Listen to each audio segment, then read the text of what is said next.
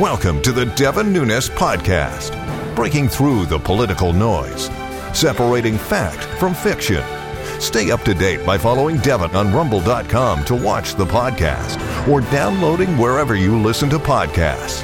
From the San Joaquin Valley, the breadbasket of the solar system, here's your host, Devin Nunes.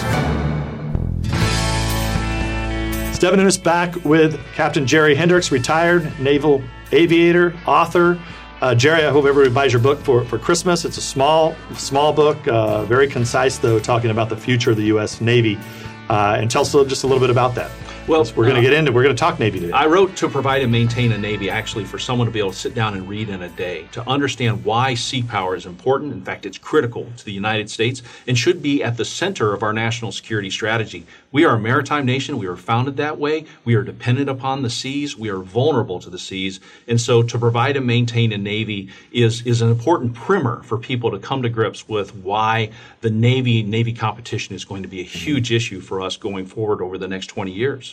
Yeah, it's, a, it's essentially a book that every decision maker in this country, anybody that cares about uh, the future of our military, the future of, of the globe, international affairs, should read your book because it, it doesn't take a long time, but it's very clear. Uh, and today I just want to take, take a chance. Let's do just a, a, a quick little tutorial uh, on frigates mm-hmm. because that's basically at the, uh, the main premise of your book are both frigates and submarines, right. the combination of the two.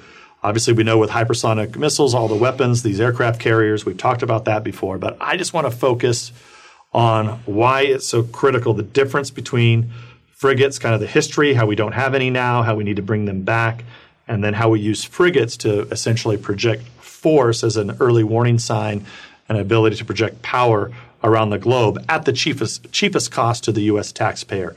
So, Jerry, first of all, what is a frigate? How big? So, a frigate is, is the smallest sort of transoceanic, meaning it can cross an ocean, um, uh, combatant ship that we have in, in the Navy, or for that matter, in anyone's Navy. So, generally, it's frigates, and then you go up to destroyers, and then you go to cruisers, and then battleships and aircraft carriers in sort of increasing size. Mm-hmm. But the frigate is essentially your smallest, what I call the cop on the beat. Generally, it's right size. Most of your frigates have anywhere from 16 to 32 missiles on them. Destroyers have between 64 and 96 missiles. Cruisers are 120 plus mm-hmm. uh, missiles. But and how, how, long and how many men? So typically? generally, a frigate's about 300 feet, 350 feet, mm-hmm. and all, uh, its crew is generally between 120 to about 180, depending on mm-hmm. which nation's ship design most of the newer modern frigates have fewer men to run them, much more automation with the more modern ships. But it's a smaller crew. They're also smaller in terms of their width and in the draft, meaning how much water they draw underneath them. And that's important mm-hmm. because that tells you what type of port they can go and visit. A lot of our larger ships, like our Arleigh Burke class destroyers, there are ports all over the world that a destroyer cannot pull into because it draws too much water to go into. Mm-hmm. But the new frigates that we're looking at with this Constellation class frigate will be able to go in because it's shallower in its draft.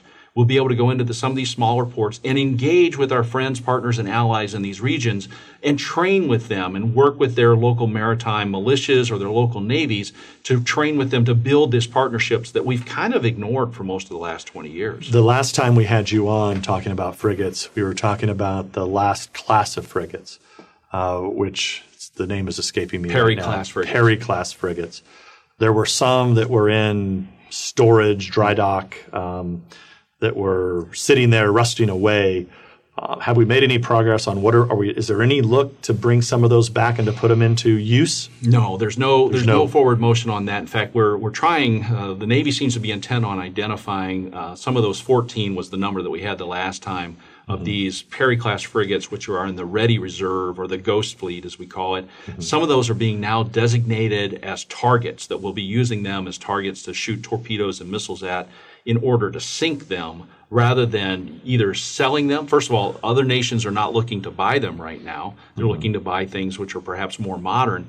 Um, but we either going to we're not selling them, and so we'll then rather than bring them back into our own fleet to grow mm-hmm. the navy quickly, we're going to sink them and use them as targets. Well, I'm not sure how bright that is, but those 14 were built when? When were, the, when were these designed and built? So they were designed in the early 1970s. They were built in the 1970s through the 1980s. They were built in four separate yards mm-hmm. uh, across the United States on the East Coast, the Southern Coast, and on the West Coast. Uh, we actually had some what we call the old Todd yards, which were up in Oregon, and then one that was in California where we were building these. And so we produced them in large numbers fairly quickly. Mm-hmm. Uh, we built, you know, over 50 of these frigates, and they remained in the fleet for the better part of 25 to 30 years. So what we're trying to do now is actually uh, to build more frigates, these new Constellation class frigates, which are mm-hmm. based upon a European design. Really nice that we actually partnered with a company that used a European design. So it's mature, it's already at sea working with other navies. There's already 14 FREMM class frigates that are operating uh, around the world. So we're not having. Whose design is this? So this is a Fincantieri Marine Group uh, mm-hmm. uh, as well. The French and the Italians built it first. Okay. Okay, and we have a Fincantieri Marine Group subsidiary in Marinette Marine in Wisconsin. And so Marinette uh, will be building this frigate on the, the on, on the Great Lakes on Lake Michigan in Green Bay, actually. Okay. And then it'll be coming out the St. Lawrence Seaway and then joining the fleet in the Atlantic. And where? So where are we at? So I think this is new, right? So this contract has been awarded. I mean, this is. Yep. So where are we at in is design phase done and we're moving forward? So we're solidifying the design phase now, and this is really important. This is there's been a lot of. Uh, uh, questions about shouldn't we already start identifying a second yard to build these so we can build them in quick History shows us that when you actually are creating a first in class ship at two separate yards, you're in fact creating two first in class ships. So you're going to repeat mistakes.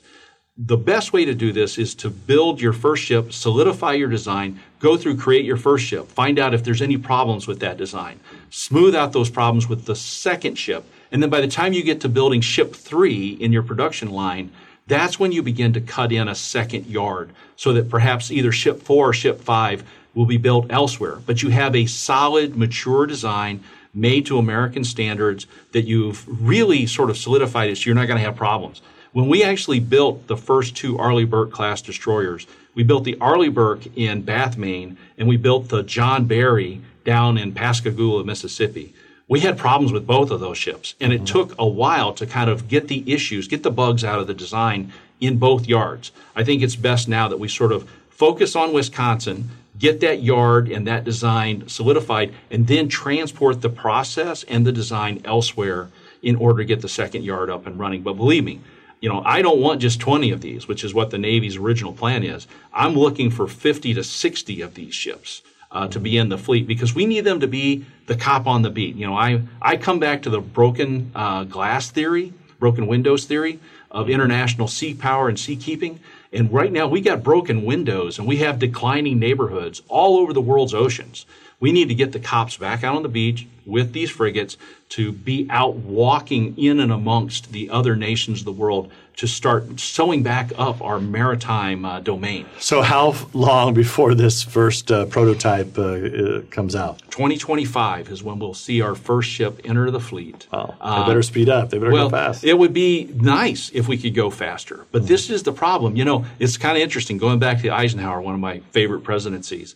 You know, we went from a new idea and a new design uh, for the George Washington class submarine in 1957 and the first hull hit the water in 1960. Incredibly fast at that point in time. Mm-hmm. We don't move that fast. You think about F 35, which uh, we began designing in the late 1990s, and we're still not through with production on it now. We, we've become so technically complex. Yeah. Uh, and we got to find a way of Bureau- cutting the yeah, red tape. There, there's so much bureaucracy; it just seems mm. impossible. So, at what? So, where we're currently at now, the trajectory with what we have funded, um, or at least in the pipeline to be funded, uh, how so if the first one hits the water in 2025, how many do we have by let's just say 2030? So by 2030, you can have an expectation of probably eight to 10 ships in the water by that time. That's not nearly enough. It's not nearly enough. Jeez. And, and so that's why these frigates that are in the Ghost Fleet right now could be important. So when you and I talked before, we talked about how do you grow the Navy rapidly? Well, there's three ways. One is to build more ships new more rapidly by expanding your industrial capacity. Two is to repair the ships that you presently have in your fleet, like all these 22 Ticonderoga class cruisers that we're about to decommission over the next few years. It would cost us $500 million to repair and modernize them to get another 10 years out of them. It will cost us 3.5 billion minimum to replace them with a new ship, and we would not see that ship until 2032 in the fleet at the earliest. So if I could spend 500 million in repair yards, now mind you, repair yards are not where I'm building new ships.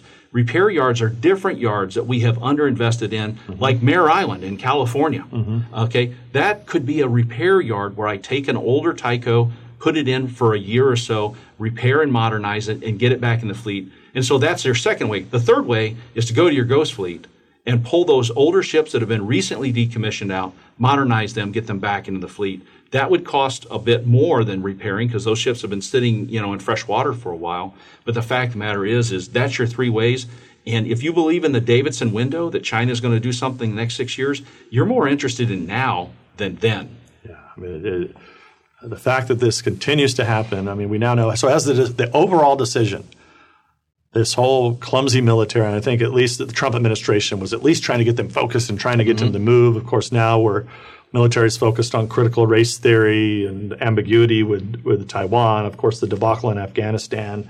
I think all of our listeners kn- know that. But in your book, mm-hmm. um, in your view, how many, f- in a perfect world, how many frigates should we be putting out a year to get up to what number? And then I assume you start the idea would be you'd be cycling out old ones and, and, and so putting in new ones. Four ships a year minimum uh, four, production schedule. Four frigates a year. Four frigates a year minimum. Okay, so mm-hmm. I could and easily get up to an ultimate number of, of how many? Six to eight.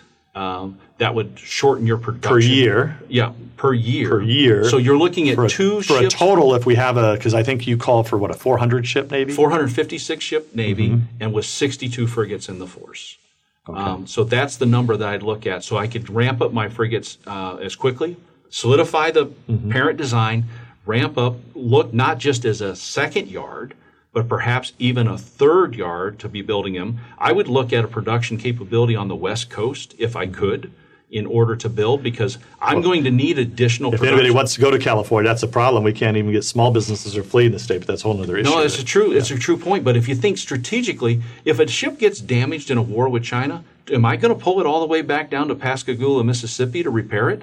No, I need to find something on the West Coast, or quite frankly, in Guam, or one of our federated states in Micronesia. I need to find some place to get that ship quickly to repair it and get it back in the fight. We're not thinking about this stuff anymore. We've forgotten how to think strategically like we did in World War II.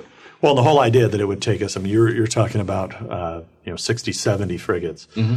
I mean, in World War II, uh, I know you know these numbers off the top of your head just give the give the audience uh, your your kind of top or two or three examples of type of ship and how many we built and in what time frame. Well, I, my favorite, quite frankly, because it's the biggest, is your uh, is your aircraft carrier. So the fleet aircraft carrier, the Essex class aircraft carrier, we effectively went from uh, one. You know, uh, it, that was being built essentially at Pearl Harbor. We had 32 aircraft carriers built within three years the Essex class was ruling the waves by the end of the war. And, and, that doesn't that those are the larger ones. Now, yes. of course, today's I think are even bigger than than, than that. But yep. but then we had all the transport carriers on top of that. And how many? I mean, there were what hundreds of those. Yeah, the there? key here. I mean, just look at the mass number. So when the when the war starts in 1941, we're just under about 400 ships in the Navy. By August of 1945, we're at 6,200 ships in the Navy. It's a number that's practically unimaginable. We had over 50 yards in the U.S., in the United States, not only on the coasts, Gulf Coast, East Coast, and West Coast, but on the Ohio and the Mississippi. We're putting out ships. We were building at least a ship a day. In fact, one time as an experiment, we built a ship in a day started it, laid the keel, built it. It was an all up effort. It was a gimmick in many ways. But that was the production capacity we had in these yards mm-hmm. to build. We are nowhere near that. We've gone from 50 plus shipyards in this country down to less than a dozen right now that have the capacity to do this type of work. That is a strategic deficit that's, that's just mind numbing to think how we got here. Yeah, I mean, look, the whole idea here, you're talking about building 60 or 70 over the course of the next 10 to 20 10 years. to 20 years. Yeah and we built 32 aircraft carriers in three years. That's correct. I mean, we've got to get back to that, or this Chinese existential threat is going to get worse and, And by worse the way, and worse. what Seems the- like somebody would do something about this over at the Defense Department. The But- Chinese are actually they just one shipyard in China is building more in terms of raw tonnage per year than all of the United States, and they have combined. And they have 20 plus shipyards that are mass producing commercial ships and Navy ships. They're building a new combatant every six weeks.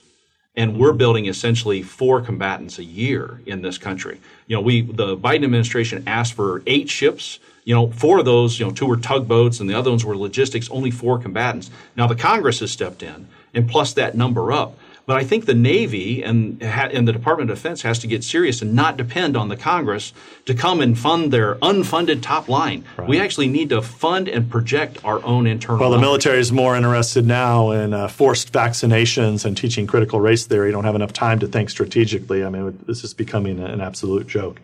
But uh, Jerry, thanks a lot. Have a great uh, Thanksgiving and Christmas. And uh, obviously, if uh, people have, if, if they go to devinnunes.com, uh, questions for Jerry, if you want to have Jerry come back on, talk about a specific issue as it relates to the Navy or military, anything geopolitical, uh, Jerry's just great sport. Jerry, thanks for coming on and uh, educating our audience here. It's really, a, really a pleasure. Always my pleasure. Thank you for having me. All right. It's Devin Nunes. We'll catch you next time. Stay up to date by following Devin Nunes on rumble.com to watch the podcast or download wherever you listen to podcasts. Storm clouds been gathering so long, I don't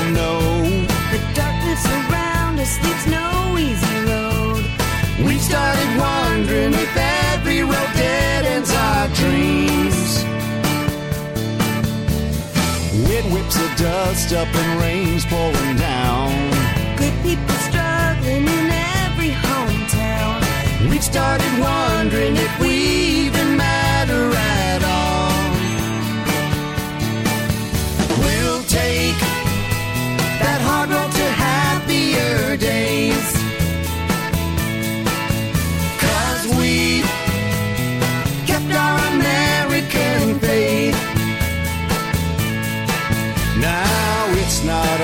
trial by fire like this. It's nothing hard working family can fix. We've got the power to save it all here in our hands. We'll take that hard road to happier days. Cause we kept our